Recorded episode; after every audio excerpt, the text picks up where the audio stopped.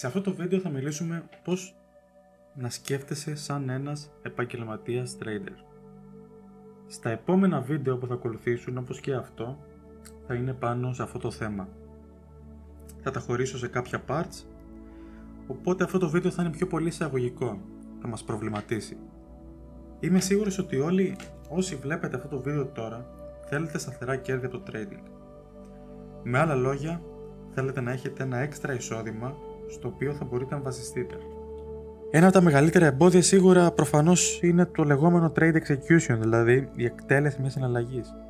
Για να πετύχεις ένα σταθερό εισόδημα, απαιτείται να μην γίνονται λάθη. Με άλλα λόγια, πρέπει να παίρνεις trades χωρίς δισταγμό και χωρίς εσωτερικά εμπόδια. Βασικά σε αυτό το σημείο αξίζει να αναφερθεί πως όλα τα λάθη προέρχονται από την έλλειψη αυτοπεποίθησης και από το trading με φόβο φυσικά. Πολλοί δυστυχώς δεν καταλαβαίνουν πως το trading χωρίς φόβο είναι ένα skill που συνεχώς μαθαίνεις.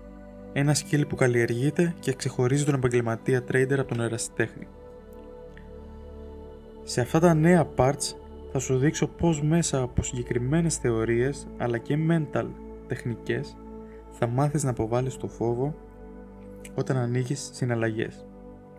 Δηλαδή, πώς στην ουσία ένας επαγγελματίας trader χειρίζεται τα trades του και πώς μπαίνει και βγαίνει στις συναλλαγές χωρίς να υπάρχει φόβος. Με άνεση δηλαδή και ευκολία. Σε αυτό το σημείο θα ήθελα να πατήσετε ένα pause στο βίντεο και να απαντήσετε στην εξής ερώτηση που ακολουθεί.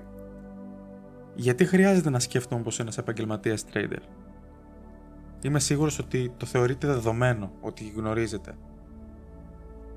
Αλλά θα ήθελα να την απαντήσετε. Λοιπόν, η απάντηση είναι η εξής.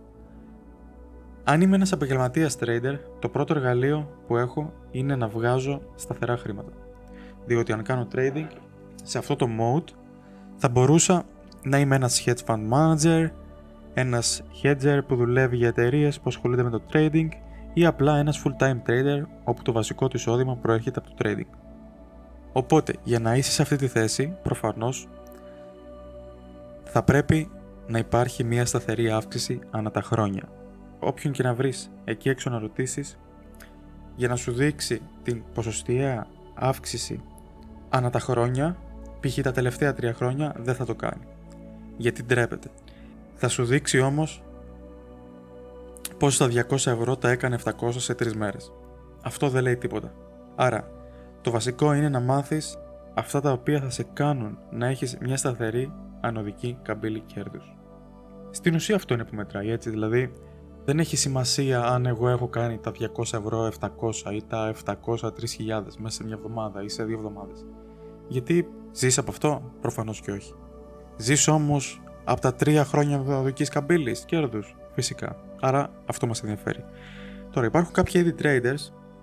Έχουμε τους consistent winners, δηλαδή αυτούς που έχουν μια κανονική ανωδική καμπύλη, όπως θα δείξω και εδώ τώρα στο διάγραμμα και η καμπύλη τους φαίνεται κάπως έτσι.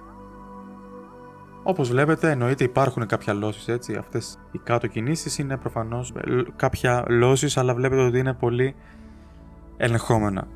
Έπειτα έχουμε αυτούς που έχουν κάποιο σταθερό απλά εισόδημα. Δηλαδή είναι ανωδικό, αλλά υπάρχει αυτό.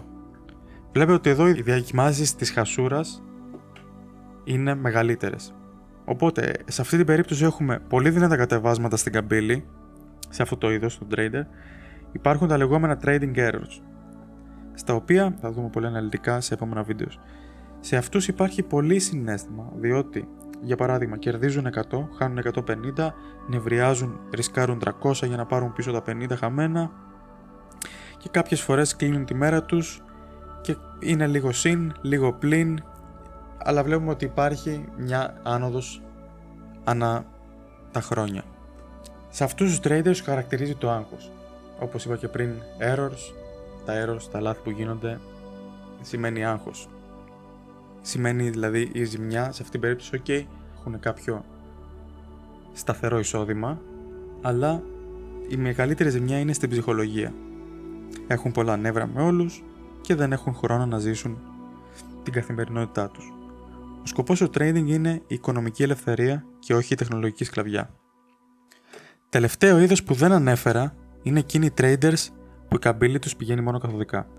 Δεν χρειάζεται να πούμε πολλά για αυτούς. Τέλος, αξίζει να σκεφτούμε ότι όλο το game είναι καθαρά mental και για να το καταλάβεις καλύτερα, κάνει την εξής ερώτηση στον εαυτό σου.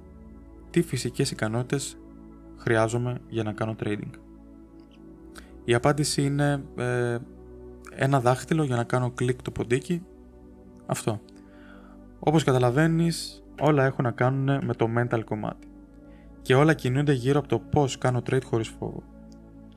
Και το πώς θα καλύψω το λεγόμενο profit gap. Δηλαδή, το πόσα μπορώ να κερδίσω με το πόσα κερδίζω στην πραγματικότητα.